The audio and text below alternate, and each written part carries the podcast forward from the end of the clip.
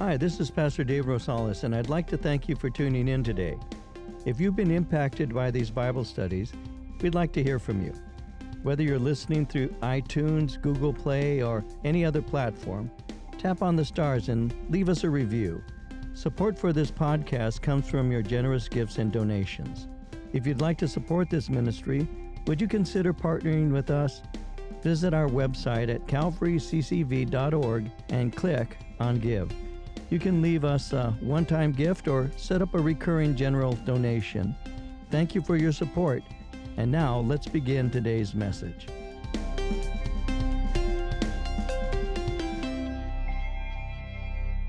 Today, we're in John chapter 7. We're going to look at verses 37 through 39. And so let me begin reading at verse 37. I'll read to verse 39 and we'll get into our study. Living water. On the last day, that great day of the feast, Jesus stood and cried out, saying, If anyone thirsts, let him come to me and drink.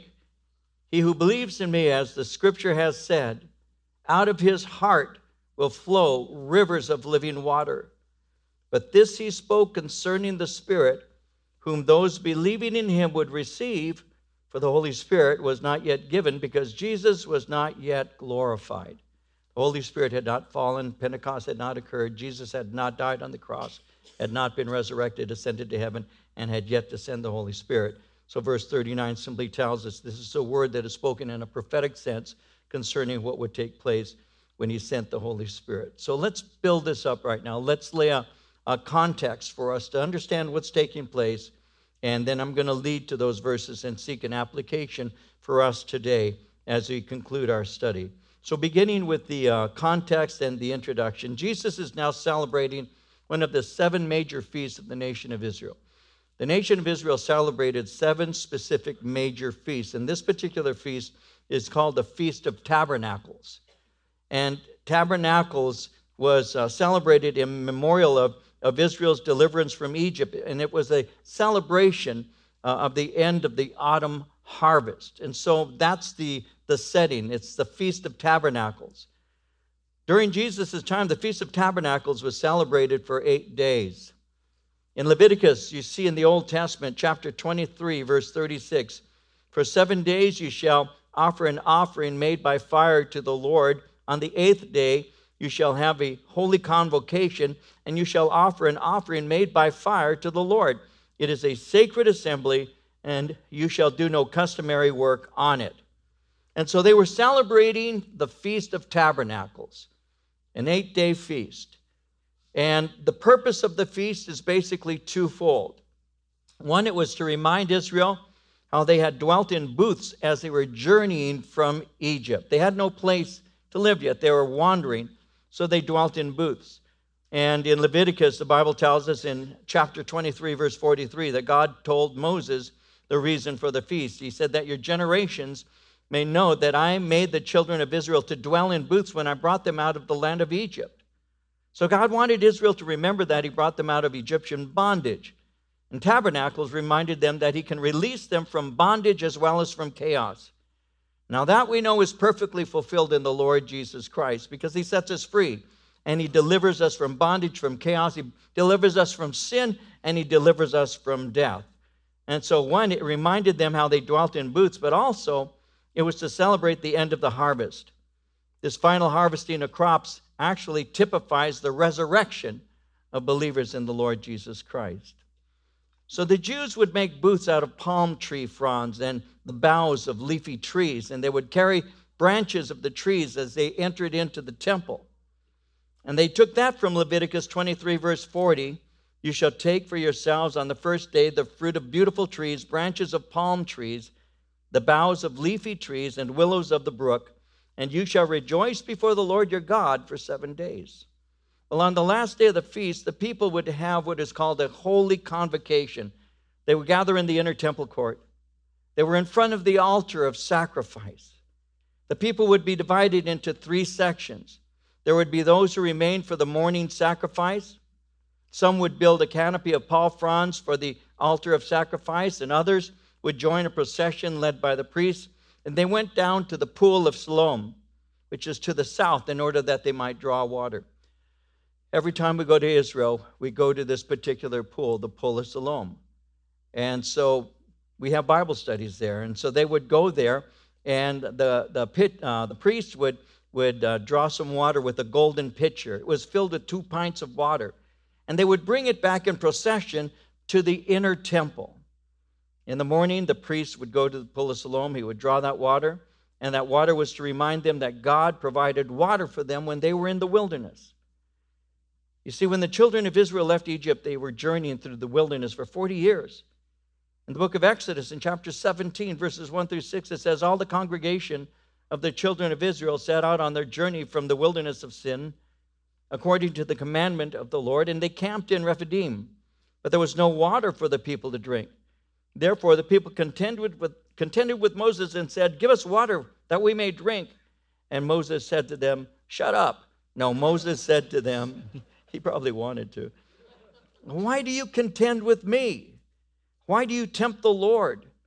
And the people thirsted for water. And the people complained against Moses and said, Why is it that you've brought us up out of Egypt to kill us and our children and livestock with thirst? So Moses cried out to the Lord, saying, What shall I do with this people? They are almost ready to stone me. And the Lord said to Moses, Go on before the people, take with you some of the elders of Israel also, take in your hand your rod with which you struck the river and go. Behold, I will stand before you there on the rock in Horeb, and you shall strike the rock, and water will come out of it, that the people may drink. And Moses did so in the sight of the elders of Israel. The water. The water reminded them of God's provision and also for God's gracious provision for rain. Israel, when you go to Israel, you'll see this is a very dry and thirsty land.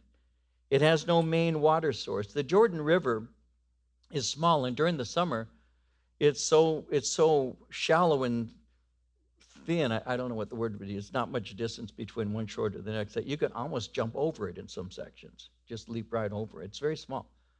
The children of Israel had come out of Egypt when they were in bondage, and Egypt is a main water source for the Egyptians.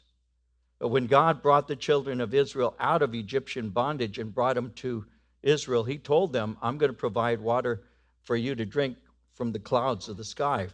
You're going to drink rainwater because the Jordan River there isn't sufficient, was not sufficient, like the Nile, to provide that kind of water for them. So He said, The water from the sky, the rain, is going to be a symbol of my grace.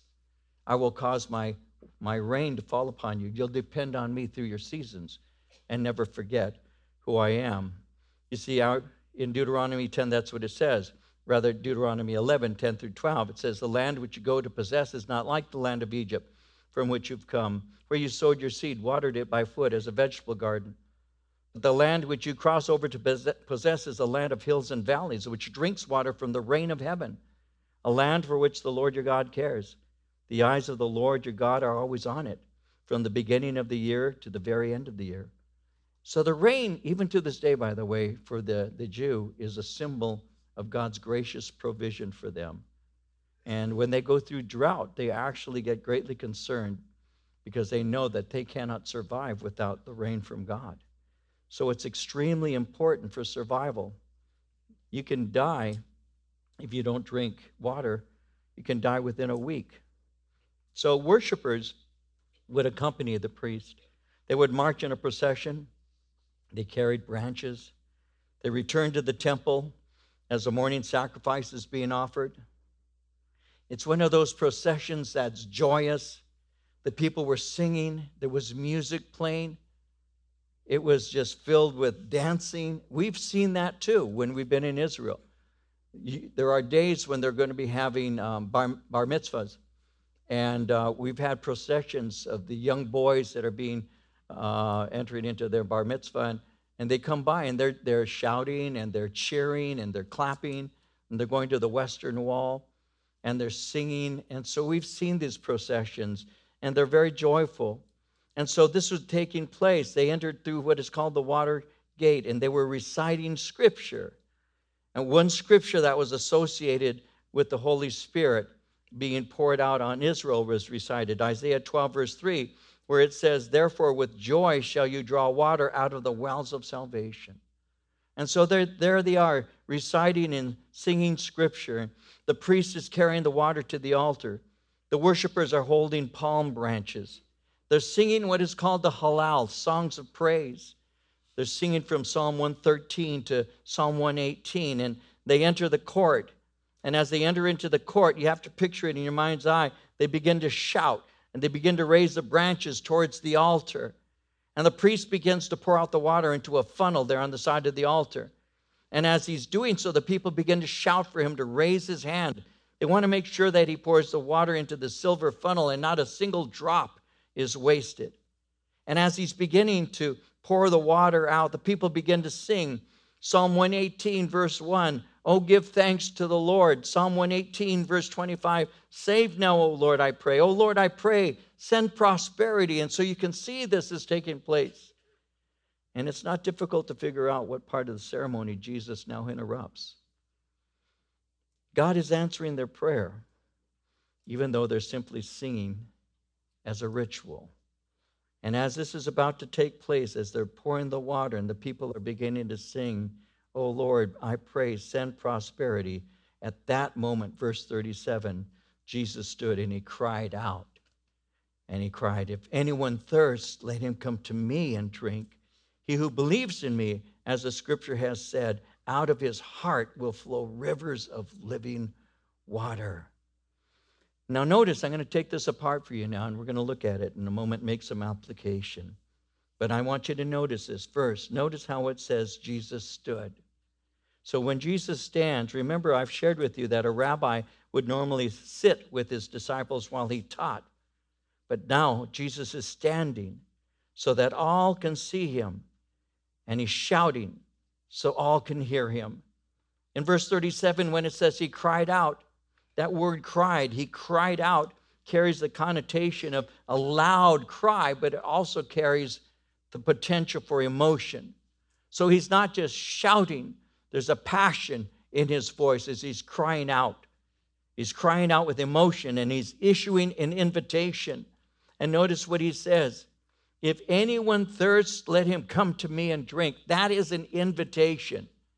If anyone, if anyone, anyone has an inclination, if anyone has a desire, if anyone has this thirst, let him come to me. So he's calling to anyone and issuing an invitation. It's like what it says in Isaiah 55, verse 1 Come, all you who are thirsty, come to the waters. Or Isaiah 44, 3 I will pour water on him who's thirsty, floods on the dry ground. I will pour my spirit on your descendants, my blessing on your offspring. He's issuing an invitation. That invitation he's giving then applies to us now. If anyone thirsts, let him come unto me and drink. It's an invitation for the thirsty soul. It's an invitation for the person who is busy being religious but still unfulfilled. Because these people are doing the religious ritual thing. Who's to judge their hearts? But they're still thirsty. And so he's making it clear as you're watching him pour that water, that water, well, we'll have to do this ritual again. But if you come to me and drink, you'll never thirst again. Your ritual religion will never satisfy your thirsty soul. This is a religious festival. This is occurring during a time of great celebration. So, what does that show us? It shows us it's possible to be part of a religious celebration and still be completely dry inside. You can come to an Easter service. And I think that on Easter, there's just a very special special anointing on Easter services. I really do. I think Christmas and Easter, but especially Easter, when we're celebrating the resurrection of Christ. And people will come to church, and churches are packed out. Our church is packed out on Easter Sunday, especially, pulling out extra chairs everywhere. And the worship, for some reason, always seems to be a little more anointed in some ways, doesn't it? I mean, there's a lot of joy, a lot of celebration. There's a lot of that. And people, some people actually weep during Easter services all. It, it moves them so much. I've seen that so many times in our own fellowship. It's just a, it's just an exciting, wonderful time. And yet I give invitations and people get saved. Why? Because they were thirsty. Even in the midst of a celebration, guys, even in the midst of a, a church service with people who are singing praises to God, they may themselves even be looking at the words on the, uh, uh, uh you know, on the screen and, and singing along with it, and sometimes very openly and heartily and all of that, but they're still empty. It's very easy, guys. It's very easy to become ritual, ritualistically Christian, to be religious on the outside, to do the right kind of thing, and yet to be empty inside. It is possible to participate in a church service, but your spirit is still dry and it's still thirsty. You see, sometimes people substitute the Spirit's work in their life, they substitute it with religious activity. And religious ritual is empty. It doesn't satisfy you, it doesn't quench your thirst. If we only trust in outside religion, we will be spiritually empty. That's because religion alone can't meet our deepest longings. What it does is it dresses up the outer man, it touches up our outside, but it doesn't speak to our inner person. It doesn't reach us in the innermost being.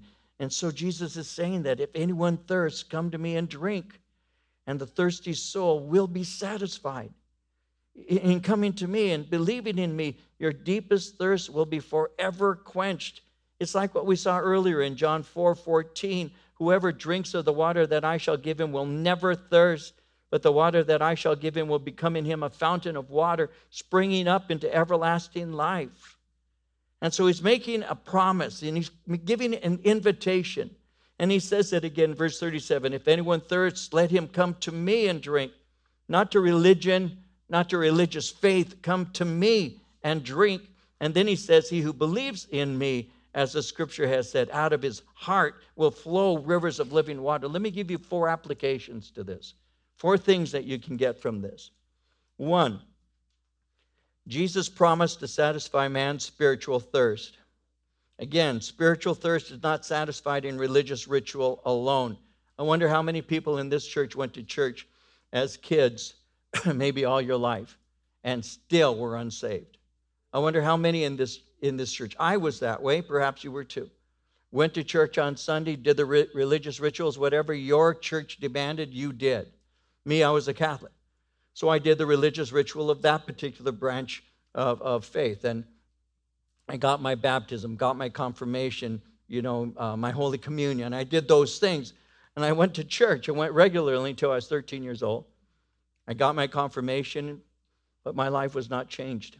There was nothing about me that would make you think I was a Christian. But if you talked to me, I would have told you I was one because I'd been baptized, because I had received communion, because I did the sacrament of penance, and because um, I had been confirmed. And so I would have told you I'm a Christian, just not practicing the way I will one day. I would have told you that. And I did say that when people would speak to me about religion. But I was a ritual believer. I believed in certain rituals, but I didn't have relationship with him. Religion always keeps you just dry and thirsty. It never satisfies. So he promises, Jesus promises to satisfy your spiritual thirst. He will quench it. In, in Colossians, in chapter 2, verses 16 and 17, Paul said it like this He said, Let no one judge you in food or in drink, or regard in a festival, or a new moon, or Sabbaths, which are a shadow of things to come, but the substance is of Christ. These are only shadows, they're not the real thing. Jesus is the real thing. One, Jesus promises to satisfy your spiritual thirst. Two, he promises that he will satisfy your deepest inner need. I was taught when I first got saved that Jesus Christ would, would quench my deepest spiritual thirst, my deepest inner longing. He would refresh me. And, I was taught that, that my faith in Christ. That by faith in Christ, my life could have evidence of his, of his residence within me, that, that he would transform me, and that the habits of the flesh could be put to death, regarded as dead, that sin would no longer have dominion over me, and that I could have a satisfying life. Am I saying that the day I got saved, I became completely mature? One day I was David Rosales, the next day I was Billy Graham? No. What I'm saying is that I began a journey towards transformation that began by receiving Christ and the daily refreshing of the Holy Spirit that enabled me as a young kid to begin to grow into maturity. And I was told that the Holy Spirit is still active in people's lives and that He could fill me and that He could work within me. And so when I got saved, I, I was introduced to expectation to know that God would work deeply within me and transform me. I came to know that because Jesus satisfies your inner need, the deepest ones that you have. I, I remember when my wife Marie was baptized in the Holy Spirit. Um, we were at a woman's retreat, um, and Marie obviously was at the women's retreat. I went and I was in a cabin there uh, as she was with the ladies. And uh, Randy Walls, who was one of my assistants at that time, was with me, and a couple of others. And uh, Marie came into the cabin after their evening service, and June Hesterly, a very dear saint we love very much, June, had given the evening teaching. And Marie comes walking in, I'll never forget that. And she's very excited. She says, I was baptized in the Holy Spirit today. You see, when she was first saved, um, I'll tell a little story if you don't mind. It's story time. Relax. Here we go. When we first got saved, uh, I went. I took her to a Pentecostal church called Melodyland. I wonder if any of you have ever even heard of it. How many of you have heard of it? Just a few. Some of you have Melodyland. She hadn't been baptized. And so they had a Sunday night baptism, and I took her, and, and we weren't married yet. And Marie was raised in a very devoted Catholic home. Her mother, very devoted Catholic. I mean, so devout that when Marie was asleep, her mom would come in with holy water and sprinkle it on her. And uh, she was that way. And so, very devout. And now Marie's dating this Protestant, which didn't really set well with mom at all. Now I'm taking Marie to church, and Marie comes home with her hair dripping wet because she got water baptized. And I still remember when she was baptized that the fellow that performed the baptism or did the follow up, I forget which was, started saying to her, Speak in tongues, speak in tongues, speak in tongues. Marie had no clue what he was talking about. And then he started making some sounds, and it really was more unnerving than anything. And she wanted just to get out of the water. But she got water baptized, and she's now got soaking wet hair, and I drive her home. And I still remember pulling into the driveway, and she's sitting there, and her hair's soaking wet. And I know what her mom's going to do the minute she walks in. She's going to freak out. And so I turned to her and I said, Do you want me to go in with you? She says, No. And I said, Okay. And I left. and I got out of there. I'm burning rubber down the street. I'm out of here. Her mom freaked out on her, got so upset at her over that. That's when she was baptized with water. So that kind of turned her off to the work of the power of the Holy Spirit in her, Spirit in her life. So a couple of years later, we're married now, we're at a retreat, and June Hesterly prayed for her. And I still remember when Marie came walking into the, the cabin, how she, she said, I speak in tongues now, I speak in tongues. And she actually was gifted by the Lord. Not everybody speaks with tongues, by the way. I'll show you that in just a minute. But she received the gift of tongues and change, and there was a power that, that came upon my wife. That's what Jesus is talking about. He's talking about us having water within us that's a water of life. And that religion itself doesn't produce that.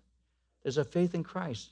If you believe in him, out of your belly shall flow rivers of living water. This he spoke of the Holy Spirit who was yet to come. But that's what he was promising that his power would be in you, that his power would be resident within you, that the thirst of your soul would be quenched, and that Jesus would be the one who satisfies you. Because he's the fountain of living water And he's saying this I can fill your empty soul, I can quench your spiritual thirst. Well, how can I have this? Because I do have a thirst. How can I have this? Well, he says it in verse 38 if anyone believes in me, he doesn't say if anyone works to get to know me. He says if anyone believes in me. So I come to him and I ask and I believe him and I take him at his word. In Luke 11, verses 11 through 13, he said, If a son asks for bread from any father among you, will he give him a stone? Or if he asks for a fish, will he give him a serpent instead of a fish? Or if he asks for an egg, will he offer him a scorpion? If you then, being evil, know how to give good gifts to your children, how much more will your heavenly Father give the Holy Spirit to those who ask him?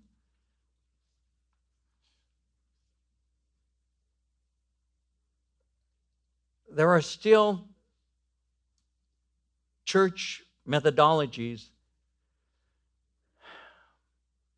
that put so many stumbling blocks and obstacles before you. You have to pray for an hour. You need to do certain things in order to be baptized with the Spirit, you know. He didn't, Jesus didn't say, He said, Will not your heavenly Father give you the Spirit if you ask Him? It's a matter of saying, Father, Father, I, I am thirsty. My soul is parched, and I need your living water. Again, I was introduced to that when I first got saved. I've been asked by, by people recently, more than once, how is it that you've remained faithful to the Lord as a Christian for all of these years? And I never realized the number of years that I have been following the Lord. I never really think about it. I only recently have begun to think about it. How have you stayed faithful almost 49 years to the Lord? The power of the Holy Spirit. The power of the Holy Spirit. Because he, he, he quenches your deepest inner longing. He fills you with His presence. And He refills you, refreshes you daily as you open your heart to Him. As you wake up in the morning and you say, Lord, the days before me, fill me with your Spirit. I want to live for you today. I want I hunger for you and I thirst for you and I desire you. I want to serve you. And I've been doing that now for many, many, many years. Daily. God, I just want to serve you. God, I just want to follow you. God, I just I want to be used by you. Fill me with your presence. Jesus said, if anyone thirsts, let him come to me and drink. He who believes in me, as the scripture has said, out of his heart will flow rivers of living water. And a fourth thing, notice this out of his heart will flow rivers of living water. God intends to use us to encourage others to drink from the Spirit. He satisfies our soul, but we overflow to other people. You see, by the power of his Spirit, we minister to those who are thirsty. In Revelation 22 17, the Spirit and the bride say, Come. Let him who hears say, Come. Whoever is thirsty, let him come. Whoever wishes, let him take the free gift of the water of life. If you're thirsty, come. If you wish to, come and take of it. Take of it, the water of life. So, I'm going to show you some things in a moment. But I'll begin that by saying in verse 39 But this he spoke concerning the Spirit, whom those believing in him would receive, for the Holy Spirit was not yet given because Jesus was not yet glorified. Pentecost had yet to occur. You see, at Pentecost, the Holy Spirit fell upon the 120 and they were empowered. They were baptized by the Holy Spirit and they were empowered. And this water of life, this power of the Holy Spirit, began to flow through the disciples. And that power continues to flow to this day. You see, when the Holy Spirit begins to work in you, there is fruit that is demonstrated by your life. The power of the Holy Spirit and the presence of the Holy Spirit becomes evident in the way that you live, in the things that you do. And I was thinking about this today. I was thinking, what is the evidence that that I've been that a person has been baptized by this Holy Spirit. Um, let me share a few things with you. Of course, this isn't intended to be a thorough explanation of his works in our lives, but there are things that you'll see, and I want to I want to highlight these things because if if I were being interviewed and somebody were to be asking me, what do I see as a weakness in the church? And I don't like to be always pointing out the weaknesses of the church, but as a pastor, I have concerns. I should. I'm supposed to. That's what we do. We have concerns for people. If we don't, then we're, we're really not shepherds at all, are we? We're just hirelings. But when you have when you love the Lord and you love his people, you're going to be concerned for not only your own self, you're going to take care of your own life, but you're also going to be concerned for others. So if somebody asked me, what do I see lacking in the church today? I would say this. I would say the power of the Spirit. I would say that. In, in many churches, uh, the, the, the body of Christ, and I want to be an encouragement to us today, tonight. I want to be an encouragement to you. I don't want to come off in a condemning way, and I know that it can because I feel so fiercely about this that it can. Forgive me if it comes off that way. But it is something in my heart that's very real. I believe that if somebody to say, were to say, Pastor David, you've been around for a while, what is it that's different about the church today than when you first got saved? I would say that I believe that a lot of people are trying to live for Jesus in their flesh and not by the power of the Spirit. Uh, Marie and I had a great opportunity. I, I took a week off. That's a nice thing to do once in a while. And I took a week off last week. We went and spent uh, three days with uh, Mike and Sandy MacIntosh. Mike's been around for a long time, and he's a very dear friend of mine, and, and Sandy's a very dear friend of Marie's, and we're close as, as a couple and all. And so they invited us to come and spend a couple days with them. So we did, and it was just, it was fun. Mike's been around for a long time. Mike's been a Calvary Chapel minister for a very long time. He, he planted a church in, in San Diego back in the early 70s um, and started with seven people. In a year, they had a thousand people. His church continued to grow. They've birthed well over 100 churches from his ministry and he's retired from full time ministry uh, a few years ago, but he still goes out and does work, serves the Lord. And, and when I first was uh, pastoring the church, he would be one of the speakers very often that spoke at the pastors' conferences. And he influenced me tremendously by the stories of faith that, that, that he had to share with us. And there's so many stories. I'll give you just one as an example and then go on with this. Uh, he was sharing how that he was in Uganda many years ago now, in the early 80s and while in Uganda, he was doing some ministry with some of the some of the guys from his church, and it was very dangerous even then, very dangerous to the point where they were going through a small village when there was they could hear gunfire, and uh, there were there were actually guerrilla um, uh, military personnel that had entered into the small village and were beginning to kill the people in the village. And Mike was in that village, and he said he and one other guy were trying to find a place of escape because they were coming in and killing people. And, and a door opened up, and uh, a man told him and his friend to come in. And they came into the house, and the man closes the door, and he says, You've got to get out of here because they're going to come to this door. And as Mike, Mike says, as he was stepping through one of the small rooms there, you heard the, the door of this man's little, kind of like a hut. It was kicked open. And then he said, I hear the, the AK 47 as they slaughtered the people in the house.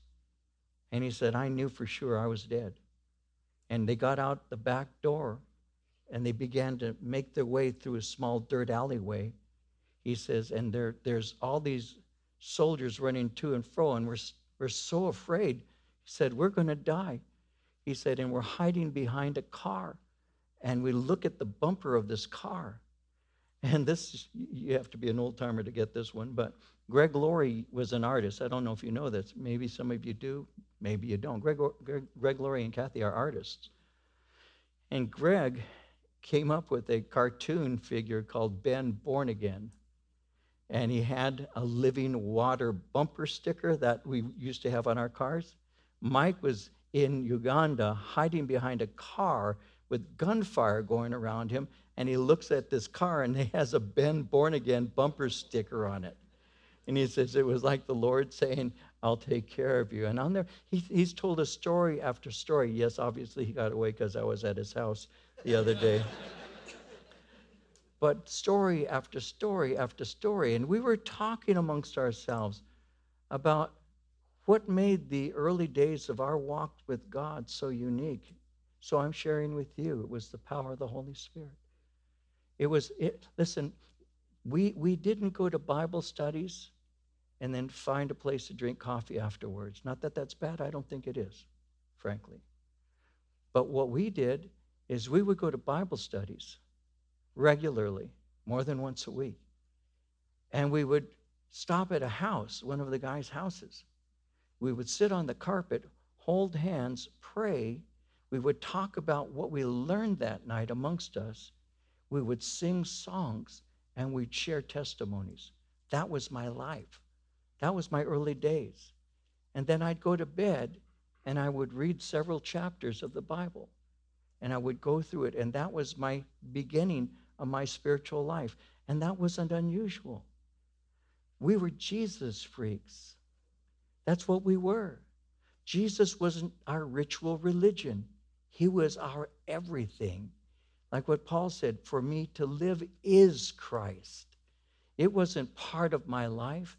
Christianity wasn't something I did a couple times a week. It was who I am every day. It was my life being changed from being in drugs and alcohol and all the rest to a brand new life of talking about Jesus Christ with people. But I knew and I learned early that I could become dry. So I need to be filled. I need to receive and be filled and pursue. It has to be daily. It has to be my daily life. So if you thirst, Jesus said, it starts from inside of you. Is there a thirst in you? Is there something inside of you that says, God, I just want to know you? And people, people today seem to be afraid of becoming fanatics and weird and crazy. But guess what? That's what they called us. That's, that's what they spoke of us and said, we weren't out there running around being, you know, crazy. We weren't. We, we were just being changed.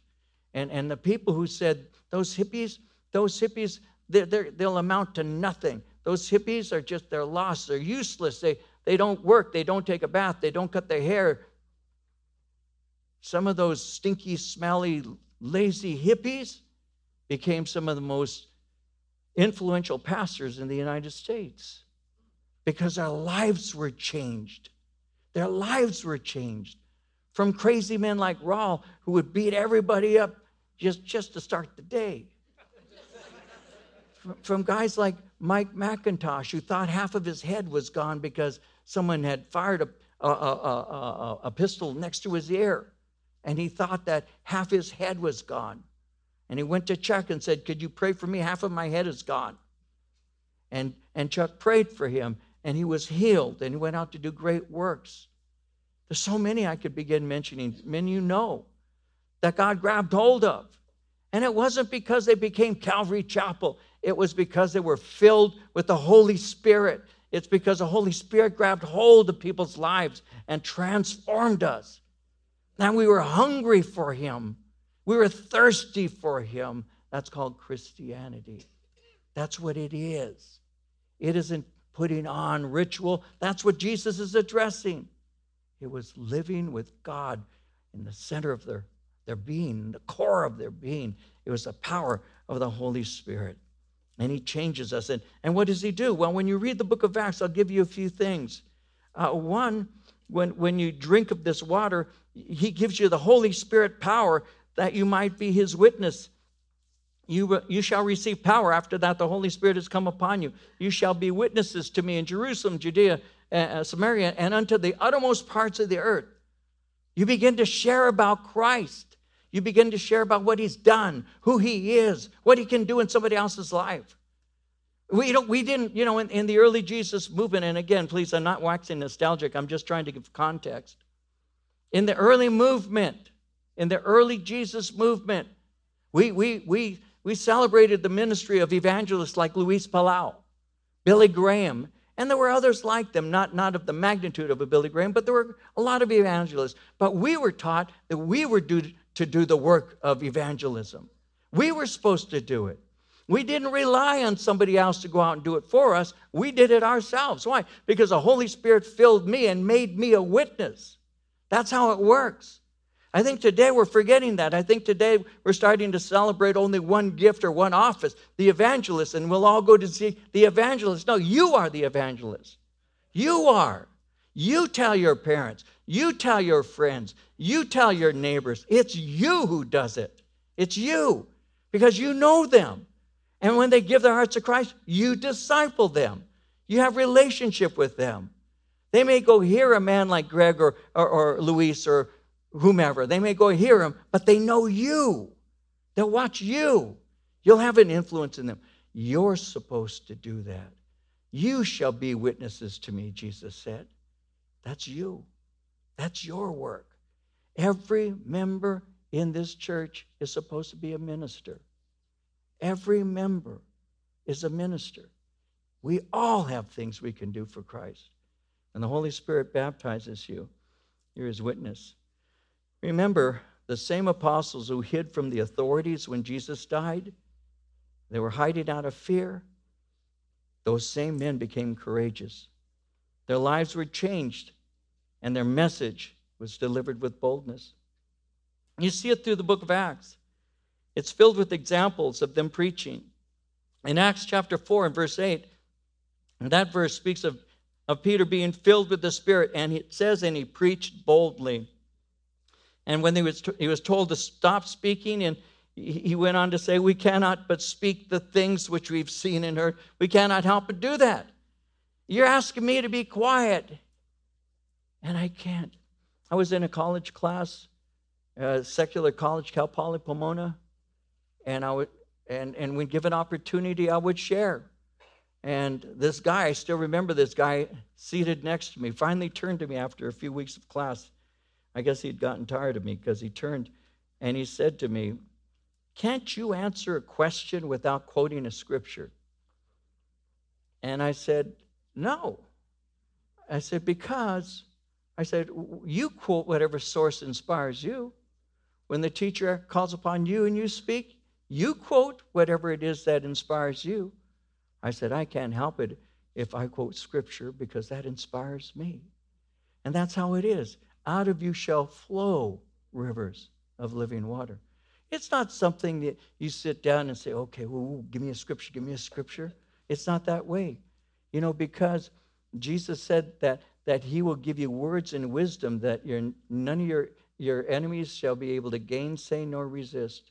He said, it is the Spirit of your Father who speaks. And so, what I learned to do a long time ago is just to relax and wait on the Lord. He'll give me something to say, and, I, and I'll say it. And that's what happens. That comes through the power of the Holy Spirit. A second thing we see if you're if you you've got the power of the Spirit in your life, you have spiritual gifts. He's the one who gives the gifts to believers as he determines, including the gift of tongues. Acts chapter 2, verse 4 says they were all filled with the Spirit and began to speak with other tongues as the Spirit gave them utterance. And so the gift of tongues is one of the gifts that God can give. If you're interested in the gifts of the Spirit, Spend time looking in Romans chapter 12, verses 6 through 8, 1 Corinthians chapters 12, 13, and 14, Ephesians chapter 4, 1, 1 Peter chapter 4. They speak of spiritual gifting. If you're interested in what gifts the Lord may have gifted you with or has gifted you with, read those portions and say, God, do I have this? Is this what you've given to me? And then when you discover them, begin to exercise them. A third thing that I see that happens when you when you when you're filled with the spirit when the spirit comes upon you and strengthens you is you become stable. You become des- you desire teaching. You expect god to move. In acts chapter 2 verses 42 through 47 they continued steadfastly in the apostles doctrine and fellowship in the breaking of bread and in prayer. Fear came upon every soul. Many wonders and signs were done through the apostles. Now all who believed were together and had all things in common sold their possessions and goods divided them among all as anyone had need. Continuing daily with one accord in the temple, breaking bread from house to house, they ate their food with gladness and simplicity of heart, praising God and having favor with all the people. And the Lord added to the church daily those who were being saved. All of this took place because of the power of the Holy Spirit. They were in the Word of God. You know, they were they were continuing steadfastly in fellowship. There were things that were evidences. It's, if, if you've been um, filled with the Spirit, those are going to be the things that become what you're known for stability, a desire for teaching, uh, a faith filled expectation for God to move, a generosity of heart, a joy filled spirit.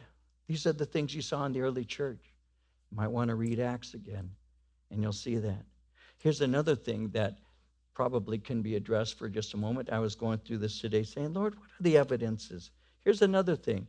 If a person is walking in the power of the Spirit, is baptized in the Spirit, is filled with the Spirit, a fourth thing, you lose your prejudices towards other people and you welcome them as family.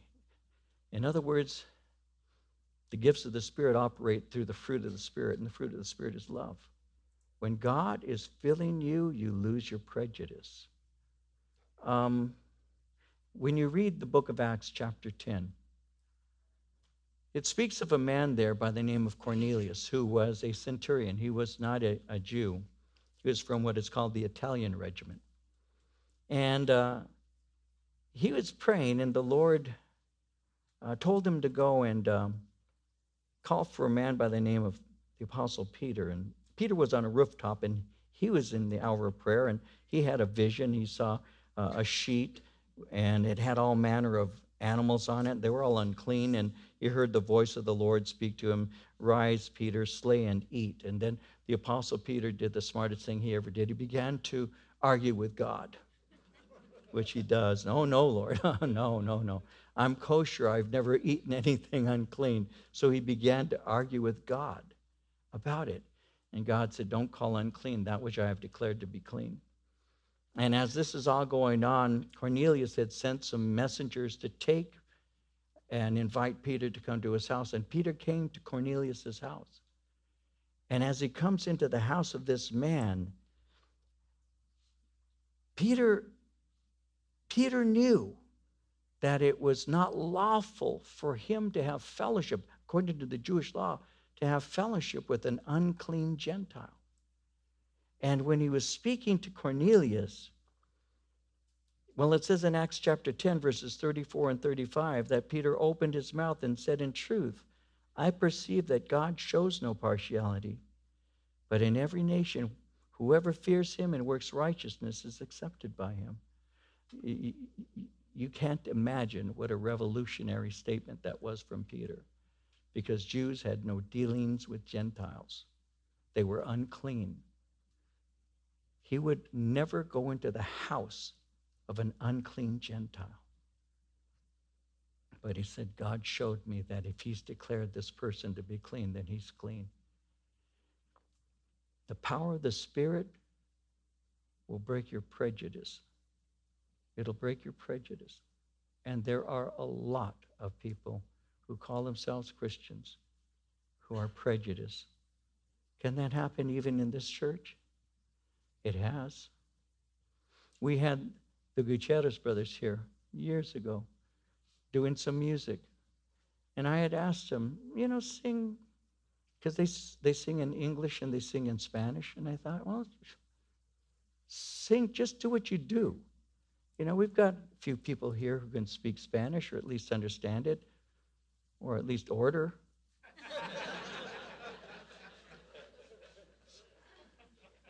So it's okay. You know, do what you do, minister in song. And the next day I got a note from a member of our church saying, This is America, speak English. It broke my heart. It broke my heart. I guess Jesus doesn't understand Spanish.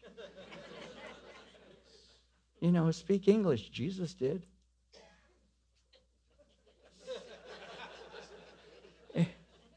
It, does that make sense to you? When you're filled with the Holy Spirit, even if you don't understand the words, you get the sense of the song, and you will raise your heart in adoration with those who understand the words. It, it's true because we're worshiping the Lord together. one of the things that we need to remember is we're one in Jesus Christ. And when the Holy Spirit saves you, there isn't a black, a yellow, a brown, a white, red. There's us. There is us. And the church needs to come back to that. The church needs to awaken to that because we have forgotten that. And when you're walking in the power of the Holy Spirit, you look past that color or that language or whatever it is, and you see a person who's in need of Jesus Christ. That's what you see. That's one of the ways you can tell whether you're walking in the Spirit. That's one of the ways you can know. Because the Apostle Peter was not willing to go to this Gentile's house. It's not lawful for me to have any fellowship with the Gentile, but God has shown me that what he calls clean, I'm not to call unclean. And that's what brings the church together. God help us, because the Holy Spirit makes us one. There's one baptism, one spirit, there's one body. It's the body of Christ. And if you want to know whether you're walking in the Spirit, check your heart about your prejudices, about the things that you carry within you. You see, when you're filled with the Spirit, your life becomes evident that God is in you. You're bold in your faith. You discover spiritual gifts. You learn to exercise them. Your life becomes disciplined. You hunger for the word and fellowship. You become generous in your faith filled giving. You make an impact on people. You rejoice seeing people getting saved. And you love and lose your prejudices. The Spirit opens your eyes to see people as simply lost and in need of Christ. And love becomes a thing that you're known for because love becomes your birthmark. D.L. Moody said it like this I firmly believe that the moment our hearts are emptied of pride and selfishness and ambition and self seeking and everything that is contrary to God's law, the Holy Ghost will come and fill every corner of our hearts. But if we are full of pride and conceit and ambition and self seeking and pleasure and the world, there is no room for the Spirit of God. And I believe many a man is praying to God to fill him when he is full already with something else. That's true. So, Lord, we say, may I be empty of anything that keeps you from having full power in my life. And God, fill me with your Holy Spirit because I'm thirsty and I want to drink. And I want that water to pour out of me so that people may come and drink too. That's called Christianity. And Jesus made that promise. And we are here today because somebody listened to what he said and we got saved. And I thank God every day for the faithful witnesses of those who walk in his spirit. But may we be faithful witnesses ourselves.